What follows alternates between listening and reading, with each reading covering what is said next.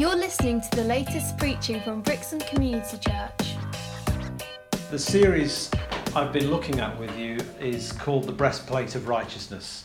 And the first session was an introductory idea that there are blessings for those who God deems righteous. And we talked about why a breastplate is needed, and we talked about the spiritual application of that.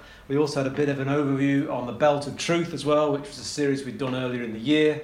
And I just kind of felt on my heart from um, the end of 2018, last year, that we needed to spend some time as a church thinking about the, the whole armour, the full armour of God. It's not your armour, it's God's armour. Notice that. It's the armour of God. It's not something you can do in your own strength. And I think that's a really important message for tonight. That's the main thing, really, tonight, is that our righteousness is not our own and we can't work it up in the flesh. Anyway, so talked about blessings of the righteous in the first session.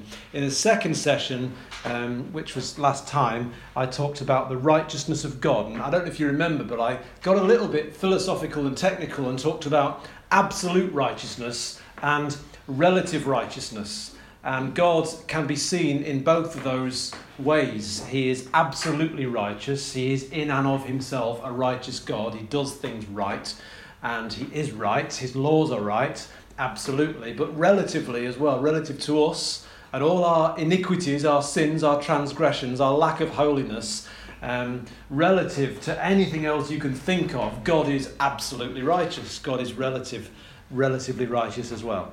Okay, and then I looked at four areas that I saw in the Bible that are important to help us understand what the righteousness of God means. And the four areas were his faithfulness, because he's always faithful. He is always faithful. And we looked at a few verses that connect faithfulness and righteousness in the same sentence.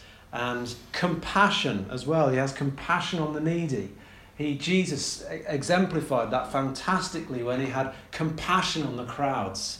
And judgment was the next one, though. And it was like, well, it was a nice start because we had faithfulness and compassion. But then the third one was like judgment. Because in order for him to do right and be right and be righteous, he has to be a judge. He has to be a righteous judge. He can't let things go. He can't let sins go. He can't sweep things under the carpet. Um, but the fourth point was salvation. He is righteous in his salvation, the way he saves us. He doesn't just say, Ah, oh, Jan, I know you've sinned, but I'm just going to let you off because I kind of like you.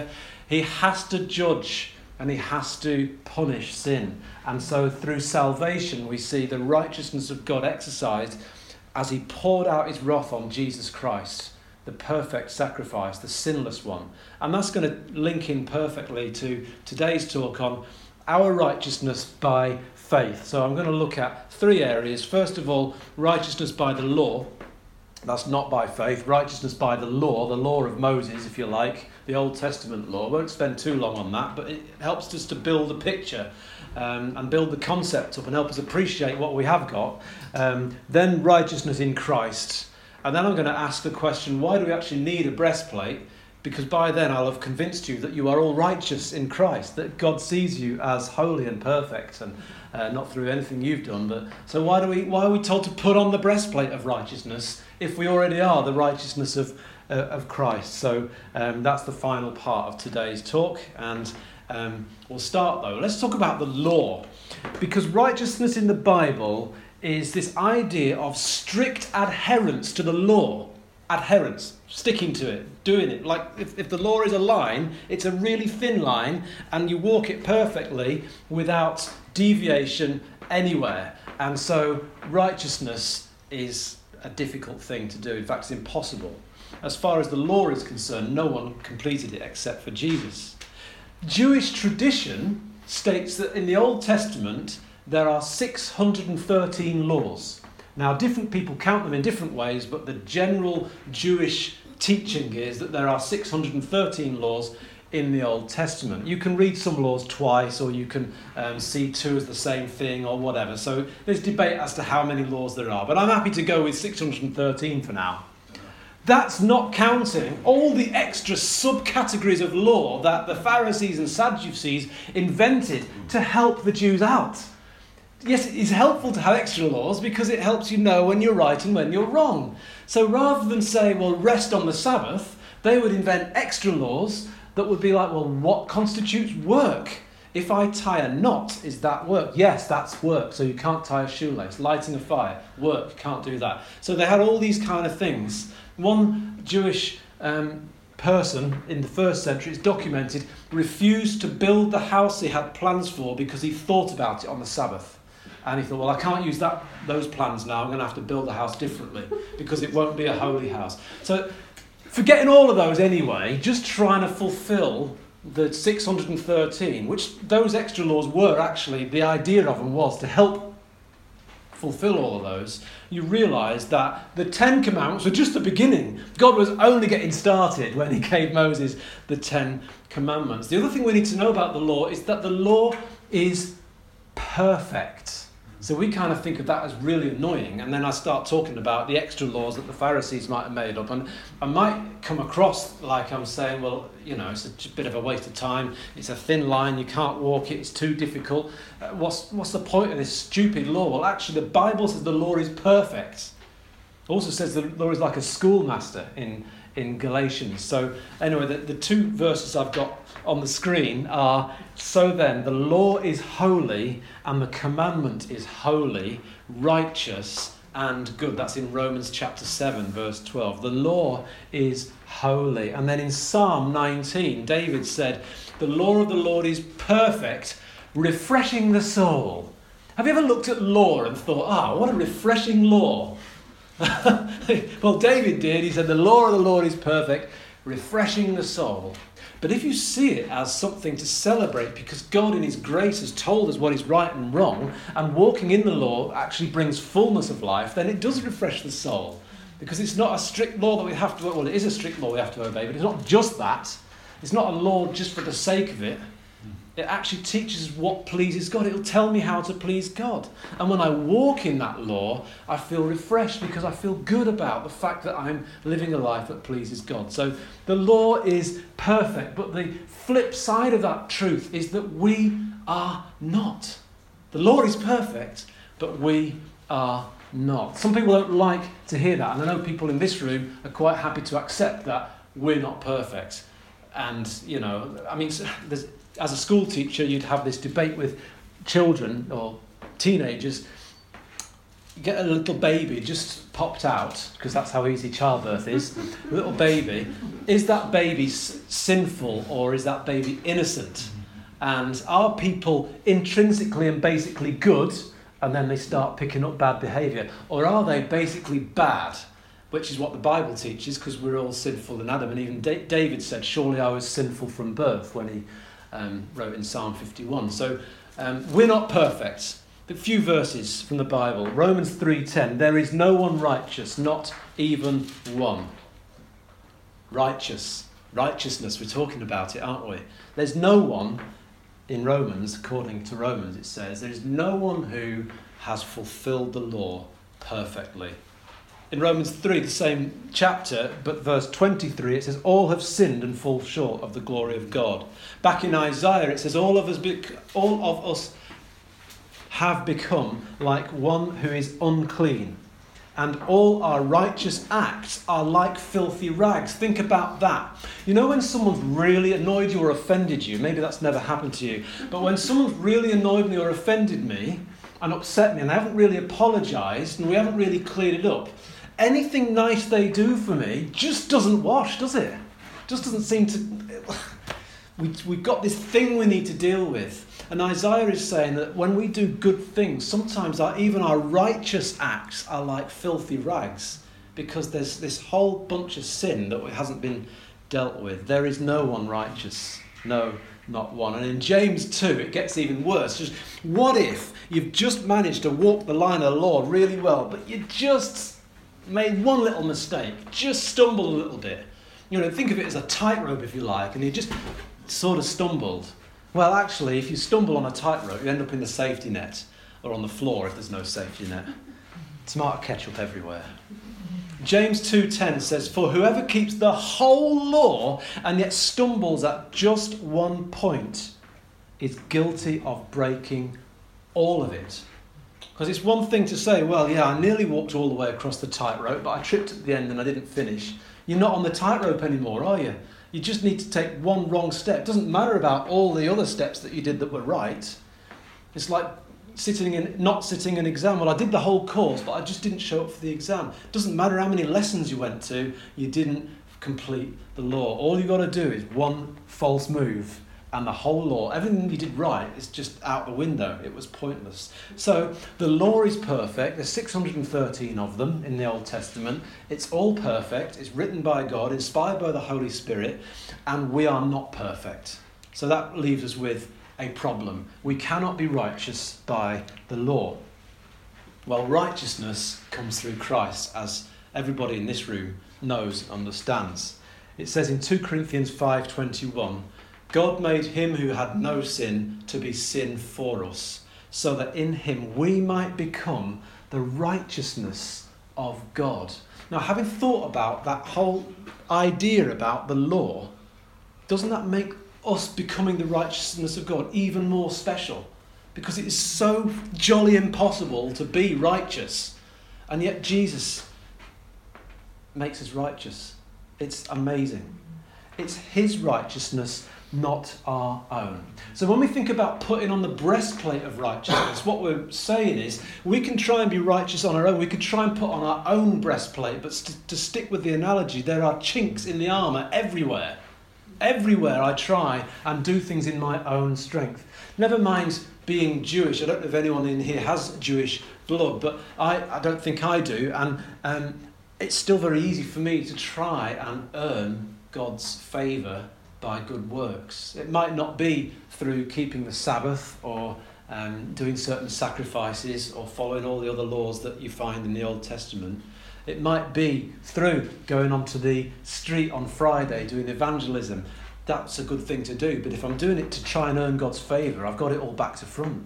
It might be helping in the coffee bar, it might be helping uh, set up PA, it might be helping other people, it might be smiling at a neighbour, it might be doing all these good things and I'm thinking to myself, well, because I invited that person to church, that's another tick in my box in God's big tick sheet in heaven.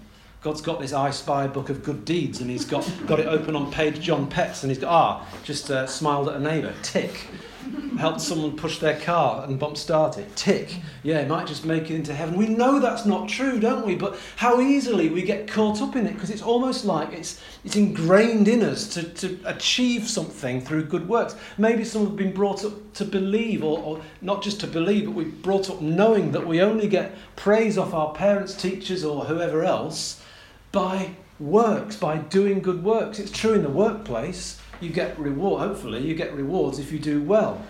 Some people don't even get rewards if they do well. They, they're just striving to please. They just want to please. And even as a teacher, you'd get uh, staff room talk about a certain child, and they'd say, "Well, yeah, they're, they're, what's really nice about them is they just they want to please."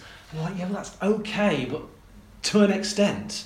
Sometimes it can be too far. You just you're desperate to please people because you're just craving approval, and so this whole idea of looking at the Jewish law as not being able to get us to God, let's not sneer at the Jews and say, what idiots trying to get righteousness through the law, because we all do it. We're all guilty of it to some extent or another. If, if we're not now, we certainly, I, I think most people go through that at some point in their life.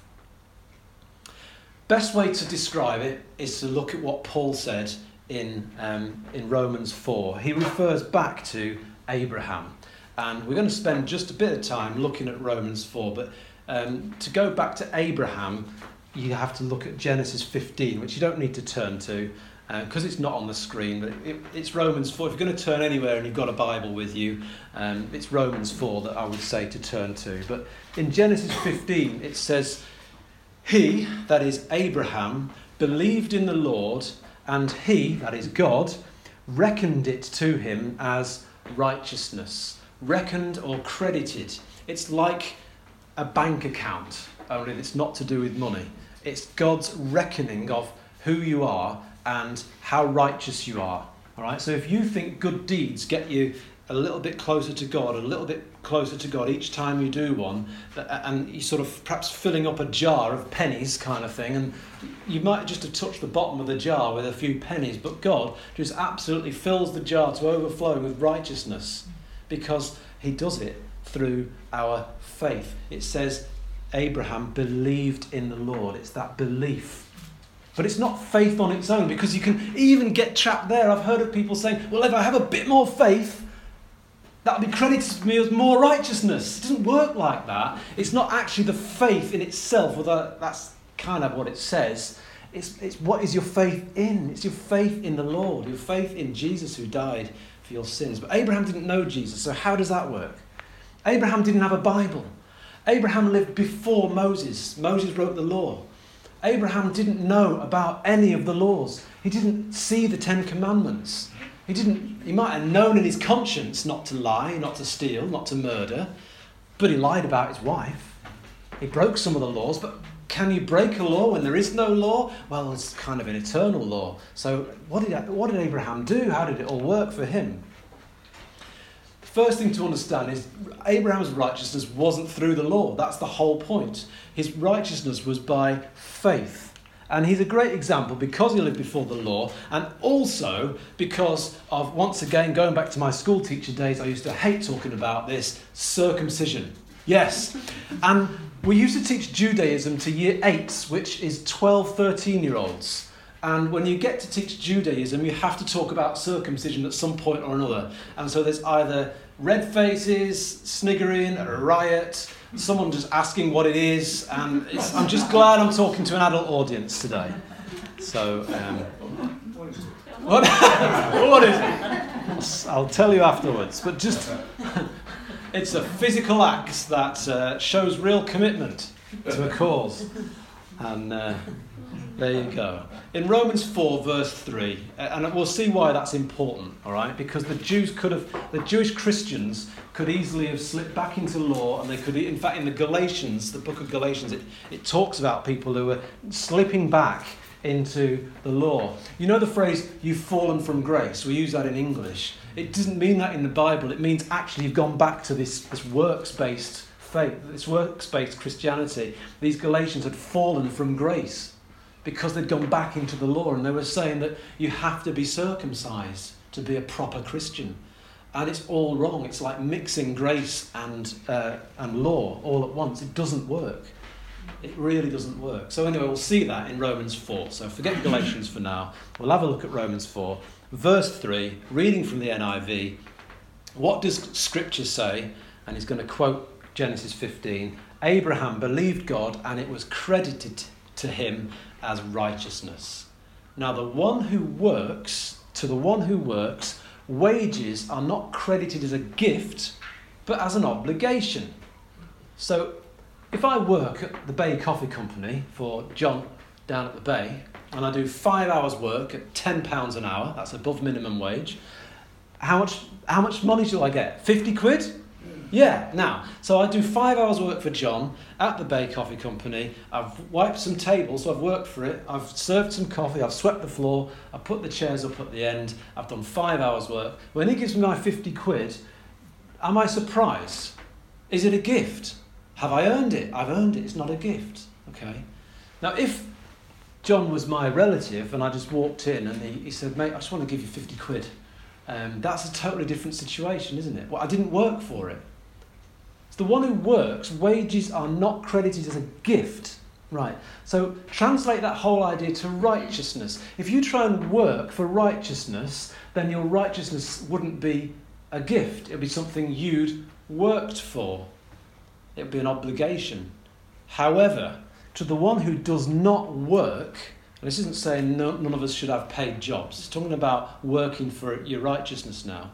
To the one who does not work but trusts God who justifies the ungodly, their faith is credited as righteousness. What is their faith?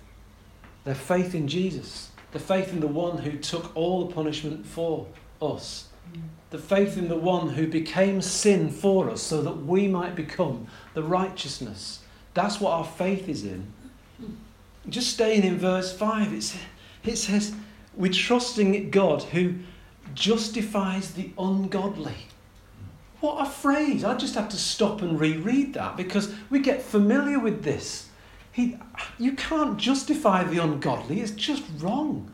It goes back to last time's talk. The only way God could justify the ungodly, because God is righteous, is to do it through righteous means. And that is, someone's got to pay the price for this sin.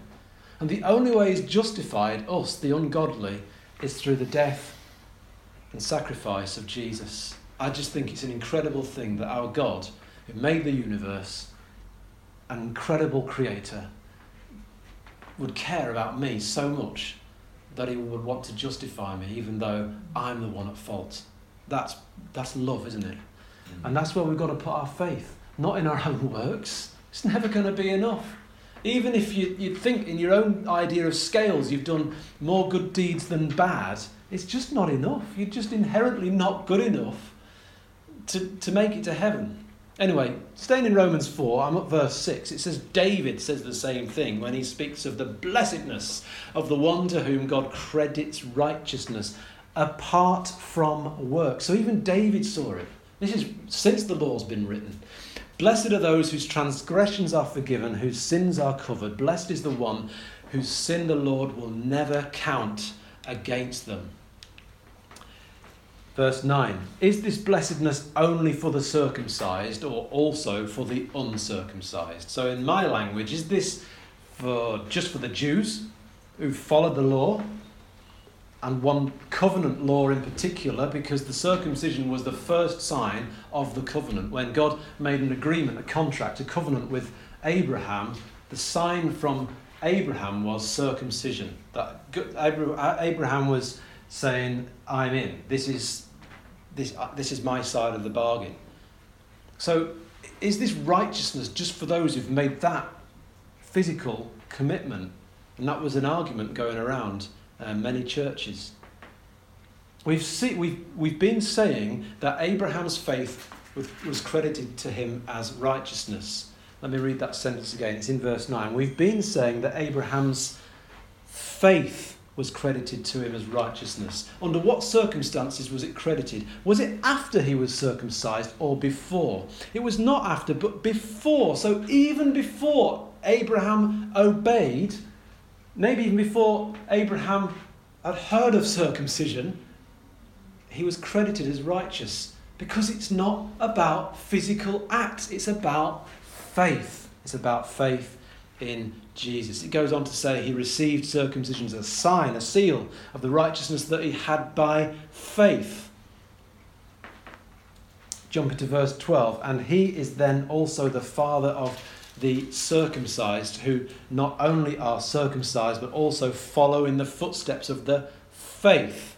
So, what Paul is saying is anyone who has faith in Jesus is declared righteous. Verse 13 It was not through the law that Abraham and his offspring received the promise that he would be heir of the world, but through the righteousness that comes from faith. For if those who depend on the law are heirs, faith means nothing.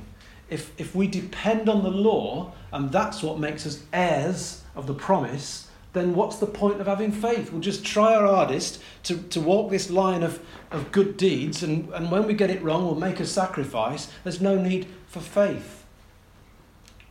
Verse 16, therefore the promise comes by faith. See how uh, Paul is just repeating the same point in different ways, just to drill this home, because it's so ingrained in us that we have to do good works to get acceptance. Verse 16, so um, there, I'll just start again in verse 16. Therefore, the promise comes by faith so that it may be grace and may be guaranteed to all Abraham's offspring, and that includes you and me. Look, mm. not only to those who are of the law, but also those who have the faith of Abraham. He is the father of us all. Yeah. That's Jews and Gentiles, those who have the same faith as Abraham. I'm bold enough to dare to say that I've actually got more faith than some people of the Jewish race. Even those Jewish people who, who subscribe to, to their Jewish teachings and their heritage. Not through any credit of my own, I've got more faith because I'm putting faith in Jesus, the one who uh, I, I, uh, it's more like the faith of Abraham. I'm not putting my faith in works, I'm putting my faith in, in Jesus. I'm not, getting, I'm not trying to be righteous by works. I'm trying to be righteous, or I am righteous because of Jesus. Verse 17, I have made you a father of many nations, not a nation. Right, so Abraham and Sarah have this child, and it's a child of the promise. And um, in fact, they have two, well, Sarah, between them, somehow, they have two children. Um, so you could say a couple of nations, because you've got Isaac and you've got Ishmael. But God says you're going to be a father of many nations. Because anyone, whether they're from New Zealand, Poland, Britain, or America, or Israel, if they put their faith in Christ, they're part of this kingdom. They're children of Abraham because they're children of the same faith. It says in 17, He is our Father in the sight of God. Abraham is our Father in the sight of God, in whom he believed.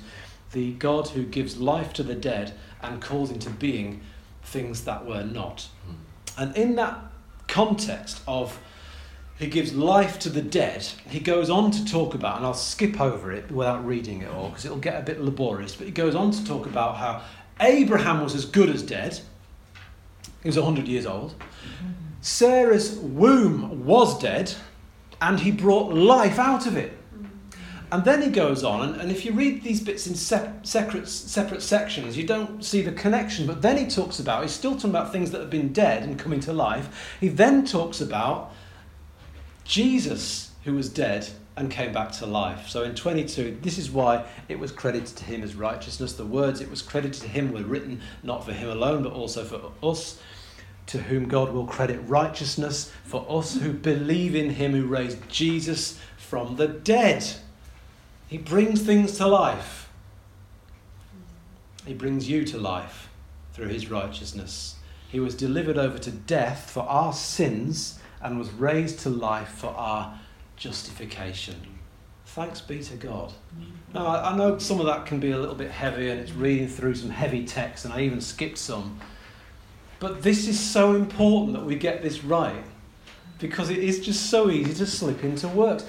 Here's another thing we can do wrong, I can do wrong. And I was talking about something like this only today. I can think that I'm not doing my job properly because I'm thinking about what you lot think I should be doing. You know, because I'm paid to be a pastor in a church, and there are expectations of what a pastor does. Expectations from past churches and different pastors with different skills and different things. And if I live my life trying to work out the calling of God by thinking about, well, what does everybody think I should be doing? then I'm possibly missing my calling.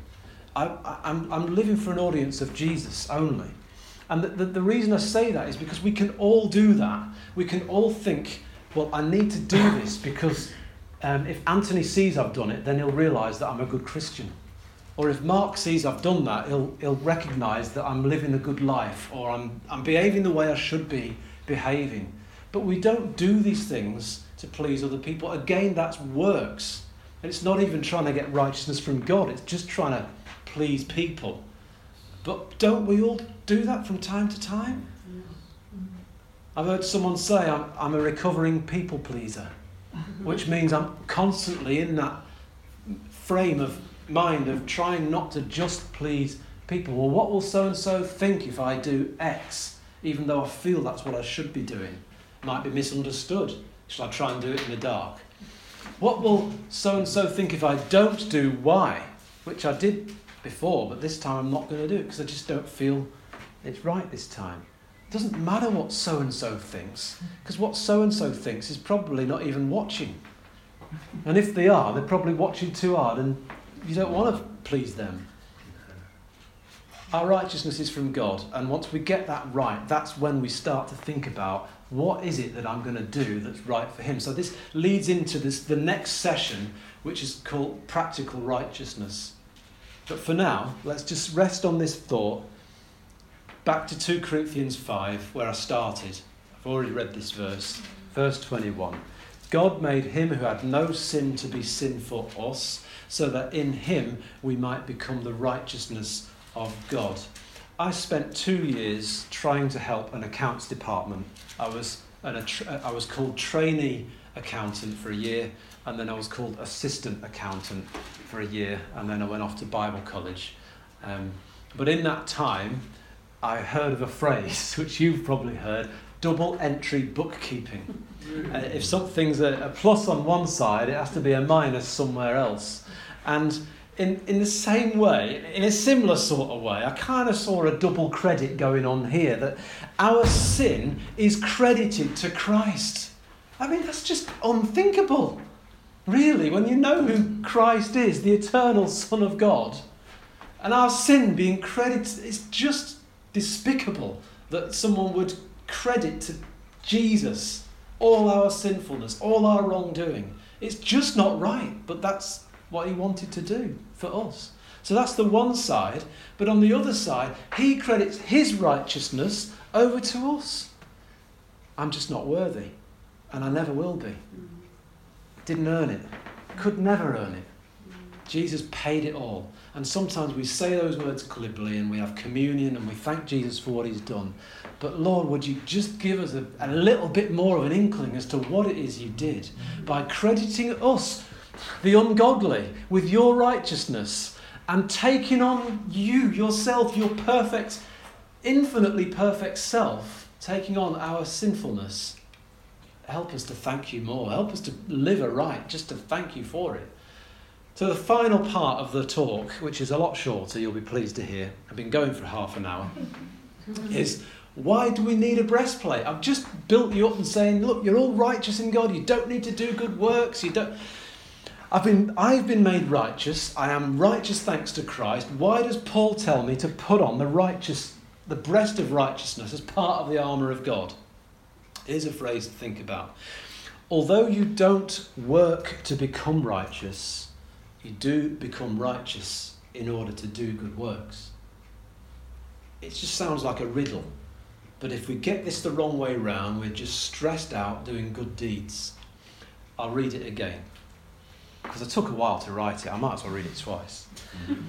Although you don't work to become righteous, it's what we've just been reading all about with Abraham. It's faith, isn't it, that makes us righteous. You don't work.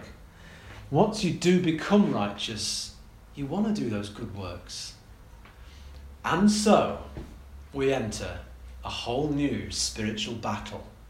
Because as soon as the enemy sees that here's a child of God who knows they're righteous in, in Christ, and isn't slipping back into works and deeds and works of the flesh that aren't even of God, that are just going to go up in flames anyway, once the enemy sees that a child of God stepping out and doing good works from a place of righteousness, that's when you enter into a spiritual battle. John Piper said, You must be reckoned perfect before you can make headway in becoming good.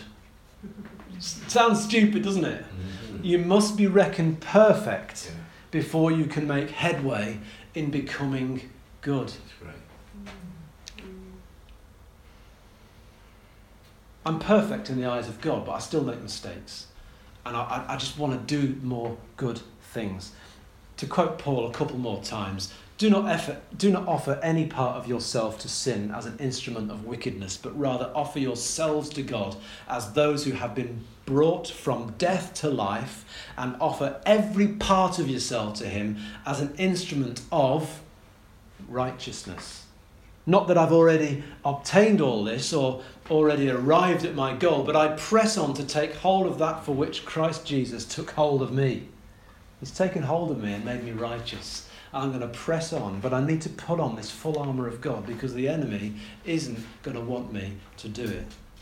So that's why next time we're going to be talking about stepping out into practical righteousness. We can't just stay where we are, glowing in the glory of being righteous by Christ.